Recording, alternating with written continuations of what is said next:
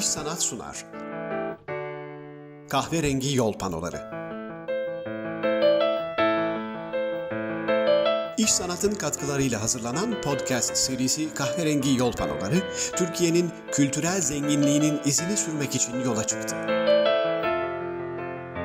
Öğren yerlerinden müzelere, anıt yapılardan sanat eserlerine, kahverengi yol panolarıyla işaretlenen değerlerimizle ilgili yapacağımız yayınlarda bilim ve kültür dünyasından isimlerle söyleşiyoruz. Ben Emrah Kolukısa ve bugünkü konuğumuz Sakıp Sabancı Müzesi Müdürü Doktor Nazan Ölçer. Kahverengi yol panoları başlıyor.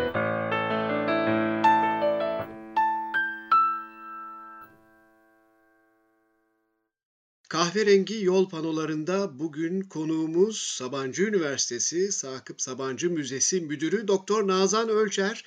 Ee, Nazan Hanım öncelikle çok teşekkür ediyorum yayınımıza katıldığınız için. Estağfurullah ben de çok mutluyum. Epeydir konuşmamıştık. Evet doğru söylüyorsunuz. Bu pandemi yüzünden uzak kaldık biraz. Ee, Nazan Hanım şimdi siz 2003'ten beri tabii e, Sakıp Sabancı Müzesi'ndesiniz ama ondan önce neredeyse 25 yıl yan, yanılmıyorsam e, Türk İslam Eserleri Müzesi e, yönettiniz. Oranın müdürüydünüz. E, bütün bunlar tabii sizi müzecilik alanındaki engin deneyimleriniz bunlar hep benim ilgimi çekiyor ama şuradan başlamak istiyorum. Biraz geçmişe gidelim. Her şey nasıl başladı? Yani muhakkak ki kendisi de çok önemli bir Türkolog olan babanızın da bütün bu ilgi alanlarınızda etkisi olmuştur diye düşünüyorum ama biz, aileniz e, sizi e, nasıl yönlendirdi bu anlamda? Bütün bu tarihe, kültüre, sanata, e, müzeciliğe olan ilginiz nasıl başladı? Nasıl diyeyim? Yani ailenin yönlendirmesi bir ölçüde oluyor tabii ki ama insanın galiba kendisinin de doğduğu yere e, bakışı önemli. Yaşlı insanlarla büyüyorsunuz etrafınızda. E, farklı yerlerden gelmiş, farklı geçmişlerden gelmiş insanlar bunlar. Benim çocukluğum e, İzmir'de yaz ayları özellikle anneannenin evinde ve onun bütün o mahalledeki her biri imparatorluğun dağılışından payını almış bir yerlerden gelmiş insanların olduğu bir nasıl diyeyim bir mahallede geçti. E, büyük evler, bahçeli evler yan yana, eski İzmir evleri ve dediğim gibi e, kozmopolit de bir şehir idi o yıllarda ve herkesin bir öyküsü vardı ve bunlar konuşulurdu da. Ve galiba onları dinleye dinleye büyümek e, o yaz ayları benim için bir hikaye dinleme aylarıydı. Dikkatli bir dinleyiciydim ve unutmuyordum da. Hafızam hala çok şükür iyidir. Ve bütün bu öyküler e, beraberinde de farklı dünyaları, farklı geçmişleri, farklı coğrafyaları bana getirdi. Gitmeden o ülkeleri tanıyor gibiydim, o şehirleri biliyor gibiydim. Bütün bunlar tabii insanı besliyor. Farklı bakıyorsunuz eşyalara, çünkü o evlerde geçmişten kalan o eşyalar bazen şahit gibi duruyorlar. Söyleniyor onların da öyküsü var çünkü. Yani böyle bir atmosfer insanı tayin ediyor sanki ilgi alanında. Babamla e, tabii ki eve gelen konuklar da kış aylarında artık e, İstanbul'a döndüğümüz zaman da evimiz aynı babamın e, geldiği gibi o da onlar da dünyanın farklı yerlerinden gelmiş insanlardı. Farklı siyasi göçmenler vardı. Orta Asya'nın şehirlerini ben onlardan öğrendim. Bazısı geldiği yer Buhara oluyor, Semerkant oluyor. Oynadıkları siyasi roller var geldikleri yerlerde. Bazıları alim kişiler. Daha sonra onların arasına İkinci Dünya Savaşı sırasında gelen Alman bilim insanları da katıldı pek çok ünlü arkeolog İstanbul Üniversitesi'nde belli bölümleri, kurucuları. Onlar da o misafirlerin arasındaydı. Bazen bir müzisyenler de katılırdı. Piyano öğretmenim mesela e, Rusya'dan gelmiş bir beyaz Rus'tu. Bisikletiyle gelirdi. Ta bilmem İstanbul'un bir bucağından bisikletine binip e, Taksim'deki evimize gelirdi. Bisikletine biner yine geri dönerdi. Şimdi böyle tuhaf insanlarla çevrilince insan e, ilgi alanını biliyor bunlar. Giderek merakınız her her gördüğünüz eşyaya öyle bakar oluyorsunuz. geçmişe ilgi duyuyorsunuz. Saklamayı siz de öğreniyorsunuz.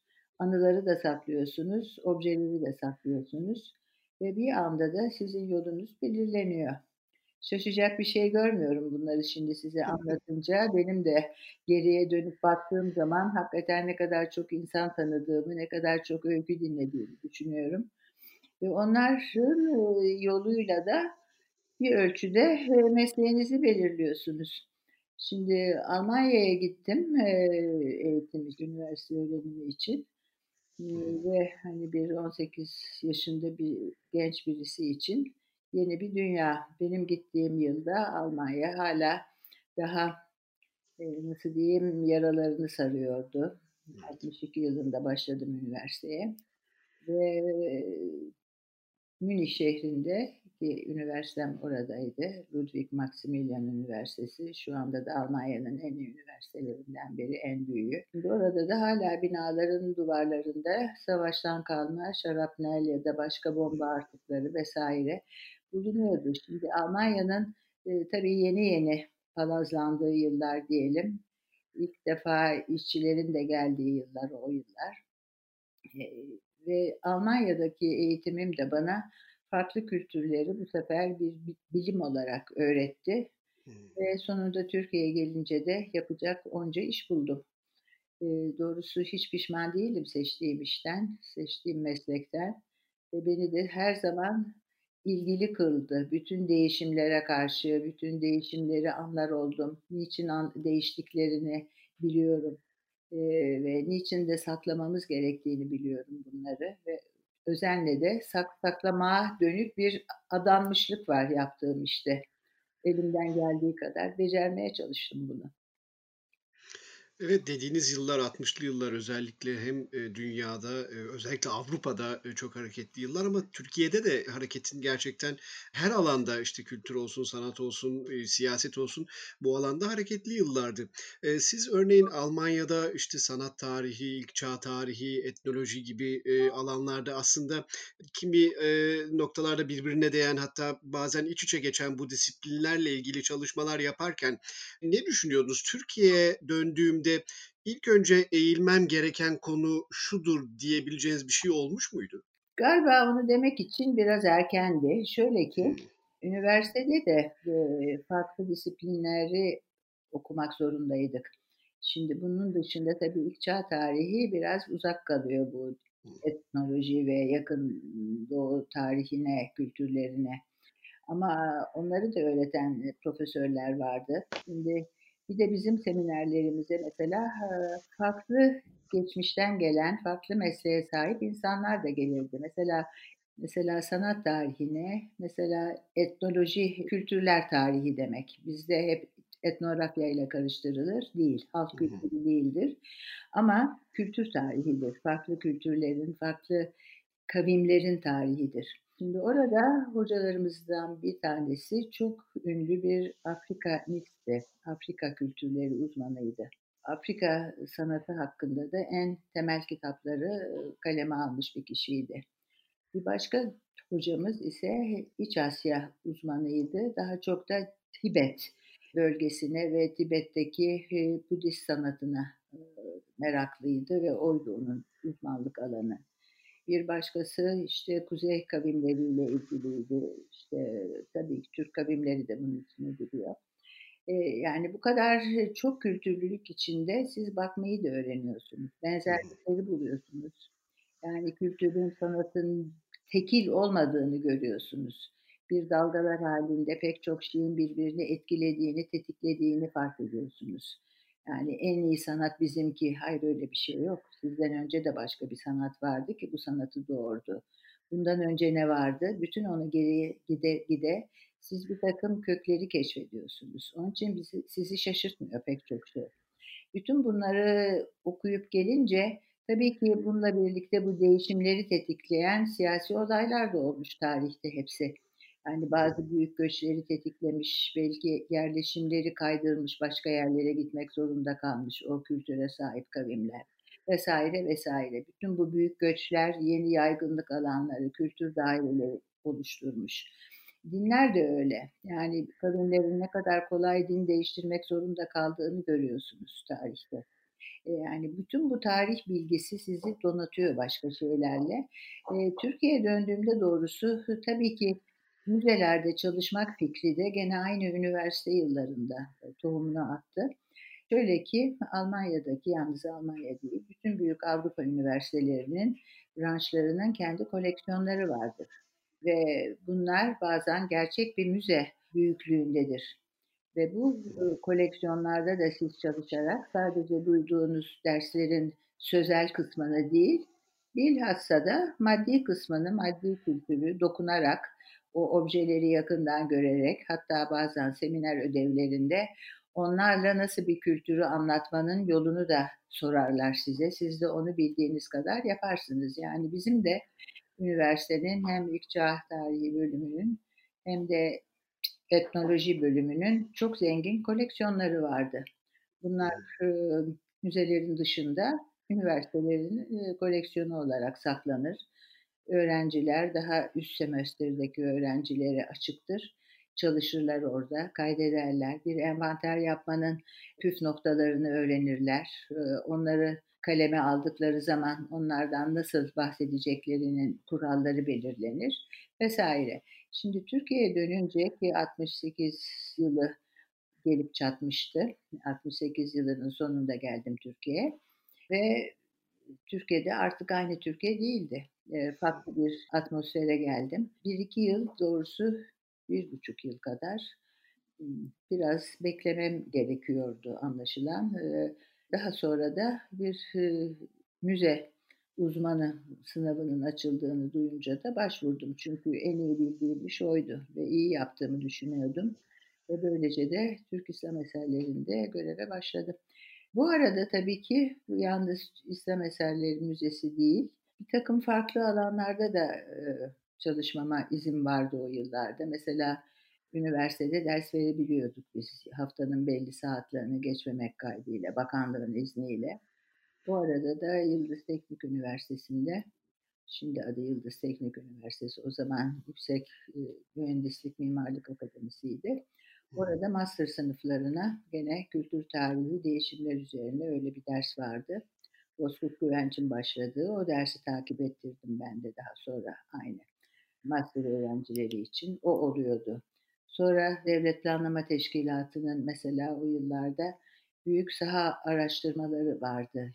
Keban bölgesi, Güneydoğu Anadolu'da. Bütün bunlar da bana daha farklı bir alan yarattı doğrusu o yıllarda.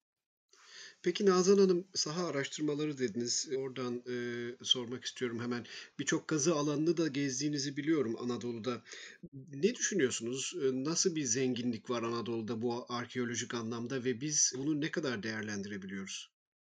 Yani değerlendirmek lafı, eee, kelimesi şimdi nasıl, ııı, değerlendirilir, eee, onu sormak lazım. Şöyle, tabii ki toprak altında uyuyan, örtülmüş üstü inanılmaz bir geçmiş var. Fakat onun üstündeki bir kültür faktörü de var. Tanımadığımız insanlar, tanımadığımız bölgeler, tanımadığımız halk kültürü ve tanımadığımız, yeterince incelenmemiş ya da belli bir bölgesi incelenmiş de tamamı gelmemiş başka araştırmalar. Bütün bunlar da var. Yani bunların benim rolüm büyük kazılara katıldım. Bazıları uzun soluklu kazılardı bunlar. Mesela Profesör Halet Canbel'in Karatepe'deki kazısı eski yıllara gidiyor. Hitit dilinin e, çözümlendiği bir bölge burası. Üç dilde yazılmış bir anıt kitabe var ve o e, vasıtayla çözülüyor Hitit diliyle. Böyle büyük bir alan ve orada da hala yaşayan Türkmen e, boyları var tepelerde. Hala mezarlarına belli günlerde çiçek değil, yemek de götürülen bayramlarda şekerle götürülen, hala mezar taşlarının anıtsal boyutta ve sanki heykelimsi formlarda oyularak yapıldığı bölgeler bunlar. Her biri bir dağın tepesinde. Yol yok. Ya ciple çıkıyoruz. Bazen şansımız varsa bir askeri cipe rastlarsınız o sizi çıkarır. Bozuk yollarda bazen de bir katır bulursunuz onun sırtında zahmetle çıkarsınız. Öyle yıllardı. Yani bu dediklerim benim 70'li yıllardan bahsediyorum. Çok da bu kadar geriye gitmiyor ama bu kadar kısa zamanda da değişiyor Türkiye. Bütün bu yıkı, yıkım da getiren, kültürel yıkım da getiren bu değişimleri de şahit oldum onlara da. Ve onun için onların da aynı şekilde toprak altında yatan, yine toprak altında nispeten korunmuş yatıyor ama üstündekinin kaybolması bir an meselesi. Bir elektrik geliyor, radyolar çalmaya başlıyor. Duydukları türküler bir andaki oradaki yerel hep söylenen gelen şeyleri bitire veriyor. Moda olan o zannediliyor. Geleneksel giysiler değişiveriyor. Evler yıkılıyor, yenisi yapılıyor, moda oluyor. Vesaire vesaire. Bütün bu kültür değişimleri yani sizin kontrolünüz dışında zamanın değişimiyle gidiyor. Bak sizin göreviniz o anı yakalamak, belgelemek, fotoğrafını çekmek, işte kaydını almak, nasıl kaydediyorsanız artık ya da bunları saklamak, toplayıp getirmek, işte bir müzeye getirmek, orada da onları bir biçimde korumak. Hani bu el ele giden işler, daha çalışmaları bir kısmı öyleydi, bir kısmı o göçer kavimlerin, göçer grupların yerleştirilmesi, yerleşik düzene geçirilmesi çabasıydı devletin. Bu bir kısmı başarıldı, bir kısmı başarılamadı. Onlara katıldım. Daha sonra Batı bölgesindeki Sivaslı Uşağın kazalarında oraları çok büyük arkeolojik zenginliğe sahip. Hep, hep bir şey çıkar. Orada çalıştık. Oradaki köylerde de aynı şeyi gördüm. Almanya'ya işçi gitmiş gelmiş gelince birdenbire köyün mimarisi değişiyor. Onu getirerek bir bakıyorsunuz Almanya'daki evlere benzeyen evler yapılmaya başlanmış gördüğünü, moda zannettiğini getirmiş kendim e, köyünde de yapmış. Onu gören komşusu da yapıyor. Yani anında değişebiliyor bütün bunlar. Şansım şu oldu ki o tam değişim anının belli bir evresinde girebildim devreye. İkna yoluyla bazen de önemini anlatarak çünkü siz talep edince satın almak isteyince müze koleksiyonu için birden kıymete biniyor. Bu sefer şüpheler görüyorsunuz gözlerinde. E, bu sefer bir bildiği var niçin bizden alıyor bunları bu kadın diyorlar falan filan. Ama bu sayede ama önemli bir koleksiyon toplandı Türk İslam eserlerinde. Yeni bir bölüm kuruldu. E, kayıtları yapılmıştı bunların. Geldikleri yer belli, kimin kullandığı belli. Bütün bunlar yani bilgisiyle geldi. Çoğu kez çarşıdan aldığınız şeylerde o bilgiye sahip ol, olmuyorsunuz. Böyle bir gayretim oldu orada. Evet. Evet. Evet, evet, eee, haklısınız. Eee, bir yandan tabii, işte, kilimler, halılar, tahmin ediyorum bütün bu gezileriniz boyunca bunlar da, eee, sizi, eee, ilgi alanınızdaydı ve hatta yanlış hatırlamıyorsam çok da büyük bir kilim sergisi açılmıştı yine müzede. Bunları da aslında kültür varlıklarımızın içinde görüyoruz, değil mi? Yani arkeolojik bir şey yok belki ama Kesinlikle. Tabii ki yani halılar için aynı şeyi söylemek daha zor tabii ki. Kilim daha bir halk sanatı, dokunup duruyor. Belki bu kullanılan malzeme değişiyor. Öz, özelliğini kaybediyor biraz zamanla ama halıları için, eski halılar için de tabii camilerde araştırma yapıldı. En çok oralara bağışlanır ve oradan da gene çalınabilir, kaybolup gider. E, yabancıların hele gözü oralardadır. O yüzden belli bir dönem içinde pek çok değerli objeyi kazandırdığımızı düşünüyorum Türk İslam eserlerine. Bütün o yıllar içinde. Çok doğru. Sonrasında, Sabancı Müzesi'nin kurulduktan sonra, yani 2003'ten sonra da bu sefer orada daha büyük ölçekli, işte, hem Batı'dan gelen sergiler ama bir yandan, işte, oranın bir hat koleksiyonu da var bildiğimiz kadarıyla. Keza, dönem dönem kendi yerli ressamlarımızın sergilerini de orada açtınız. İşte, Avni Lifiş gibi, şu an aklıma gelenlerden. Şunu merak ediyorum, özel sektörün müzecilikteki katkısını, nasıl görüyorsunuz? Şimdi özel sektör tabii ki daha farklı bir mantıkla çalışıyor. kuruluş amacı da değişik. Bir özel koleksiyon meraklı bir kişinin, Sakıp Sabancı bu durumda, onun kişisel zevki için topladığı koleksiyonlar var burada. Resimler, hat koleksiyonu var. Tabii dekoratif objeler var, dekoratif möbleler var. Bunların da belli bir sanat değeri elbette var. Olduğu binanın bir tarihi değeri var. Atlı Köşk'ün bir 19. yüzyıl mimarisiyle yapılmış, 20. yüzyıl başında yapılmış bir bina, bir Fransız mimarın. Bütün bunlar şimdi sizin iki, iki müzelerden bahsediyorum, özel ve devlet. Şimdi devlet müzeleri tabii ki belli bir büyük yüzyıllara varmış bir mirası barındıran kurumlar. Büyük koleksiyonlar, devasa koleksiyonlar, bazısı günümüz bilgisiyle ya da günümüz müzeciliği prensipleriyle oluşturulmamış, toplanmış ama saklanmış büyük koleksiyonlar. Orada yapılacak sonsuz iş var. Yani hiçbir kimsenin orada iki dakika boş durma hakkı yok. Şayet meraklı bir müzecisiniz, mesleğinizin hakkını veriyorsanız. Orası öyle. Özel müzelerin kökeni ise kişilerin şahsi meraklarıyla toplanmış bir eserler topluluğu. Ondan siz bir şey yaratmak zorundasınız bu durumda. Çünkü elinizin altında sonsuza kadar uğraşabileceğiniz bir kaynağınız yok. Belli sayıda bir koleksiyon var. Bu koleksiyon zenginleşiyor zamanla ama yavaş zenginleşiyor. Birdenbire önünüze yığılmıyor sizin bir deponun bütün malzemesi. Şimdi burada tabii ki bir siz stratejik bir karar vermek zorundasınız. Bu koleksiyonla yapacağınızın en iyisini yapmak zorundasınız. Bir de o müzeye hakkını verecek bir e, nasıl diyeyim bir aktivite sağlayacaksınız. Orasının bir cazibe unsuru olmasını sağlayacaksınız.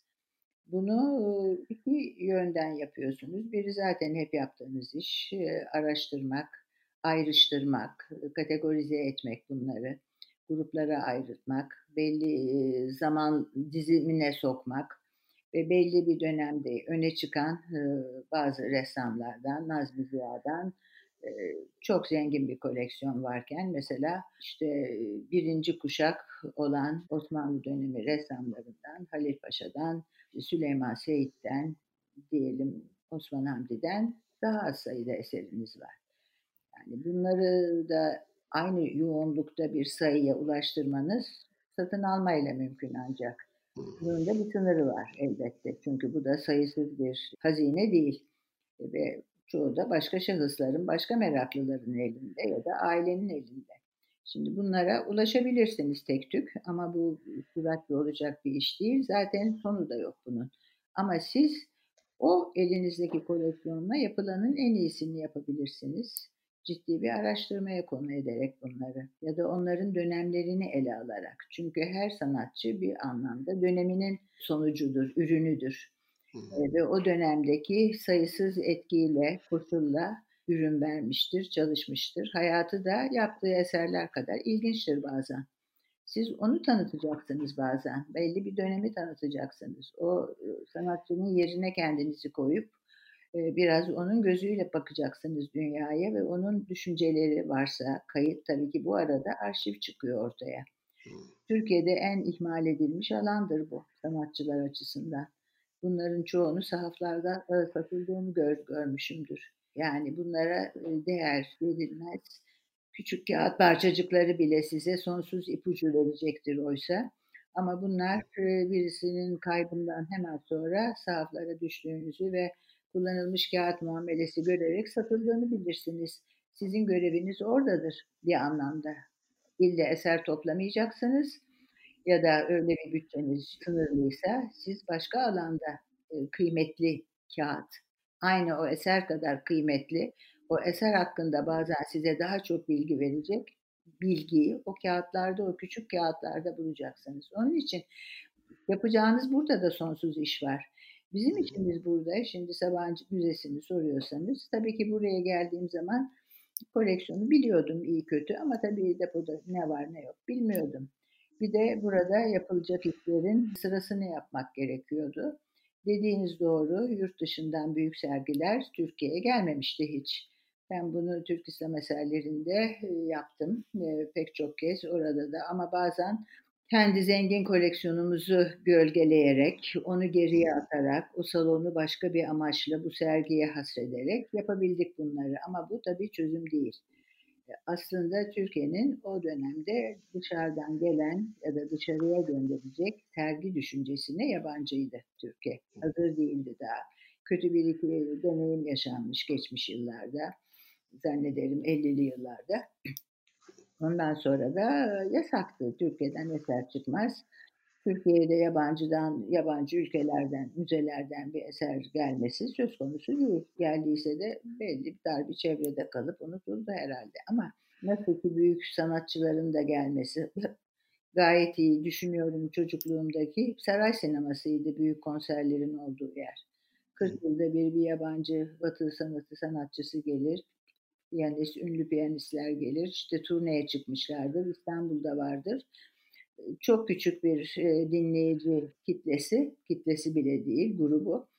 O saray sinemasında konserler olurdu. Samson François'ı orada dinlemiştim mesela çok eskiden.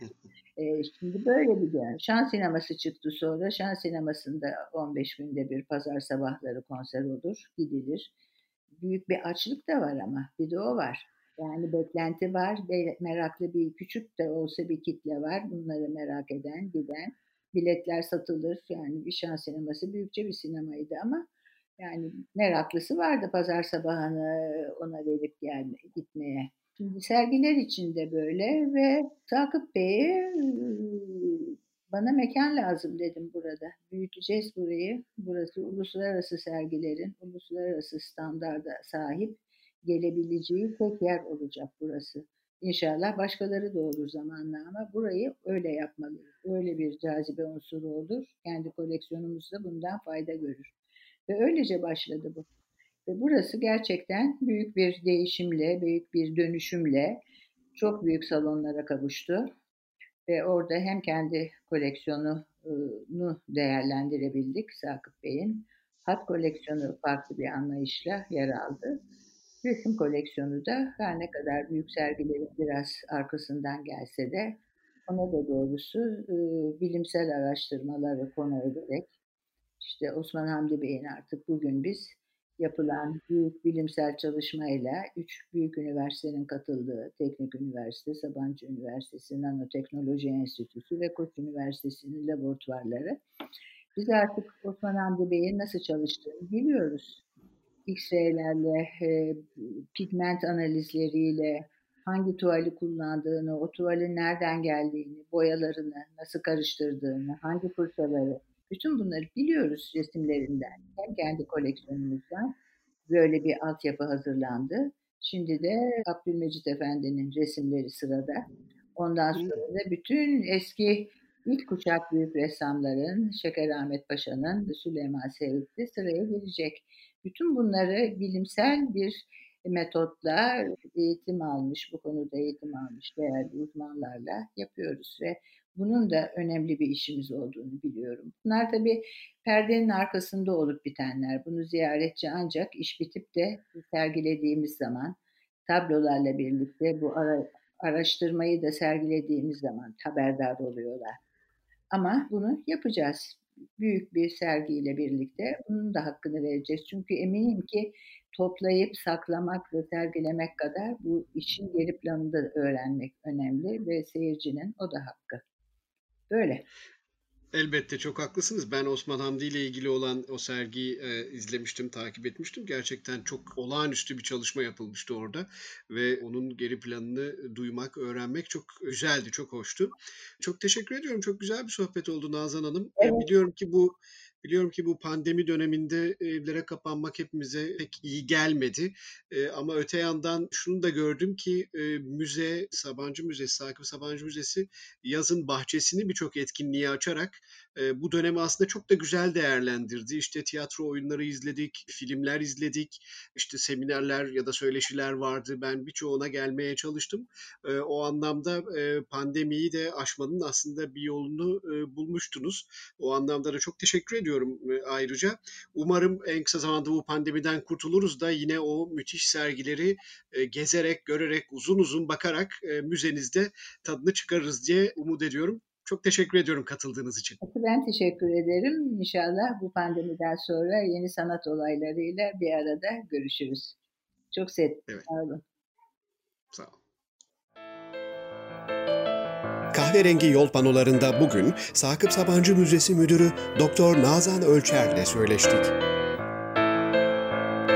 Vakit ayırıp dinlediğiniz için teşekkür ederiz. İş Sanat'ın katkılarıyla yayımlanan kahverengi yol panolarının bir sonraki durağında buluşuncaya dek hoşça kalın. İş Sanat sundu. Kahverengi yol panoları.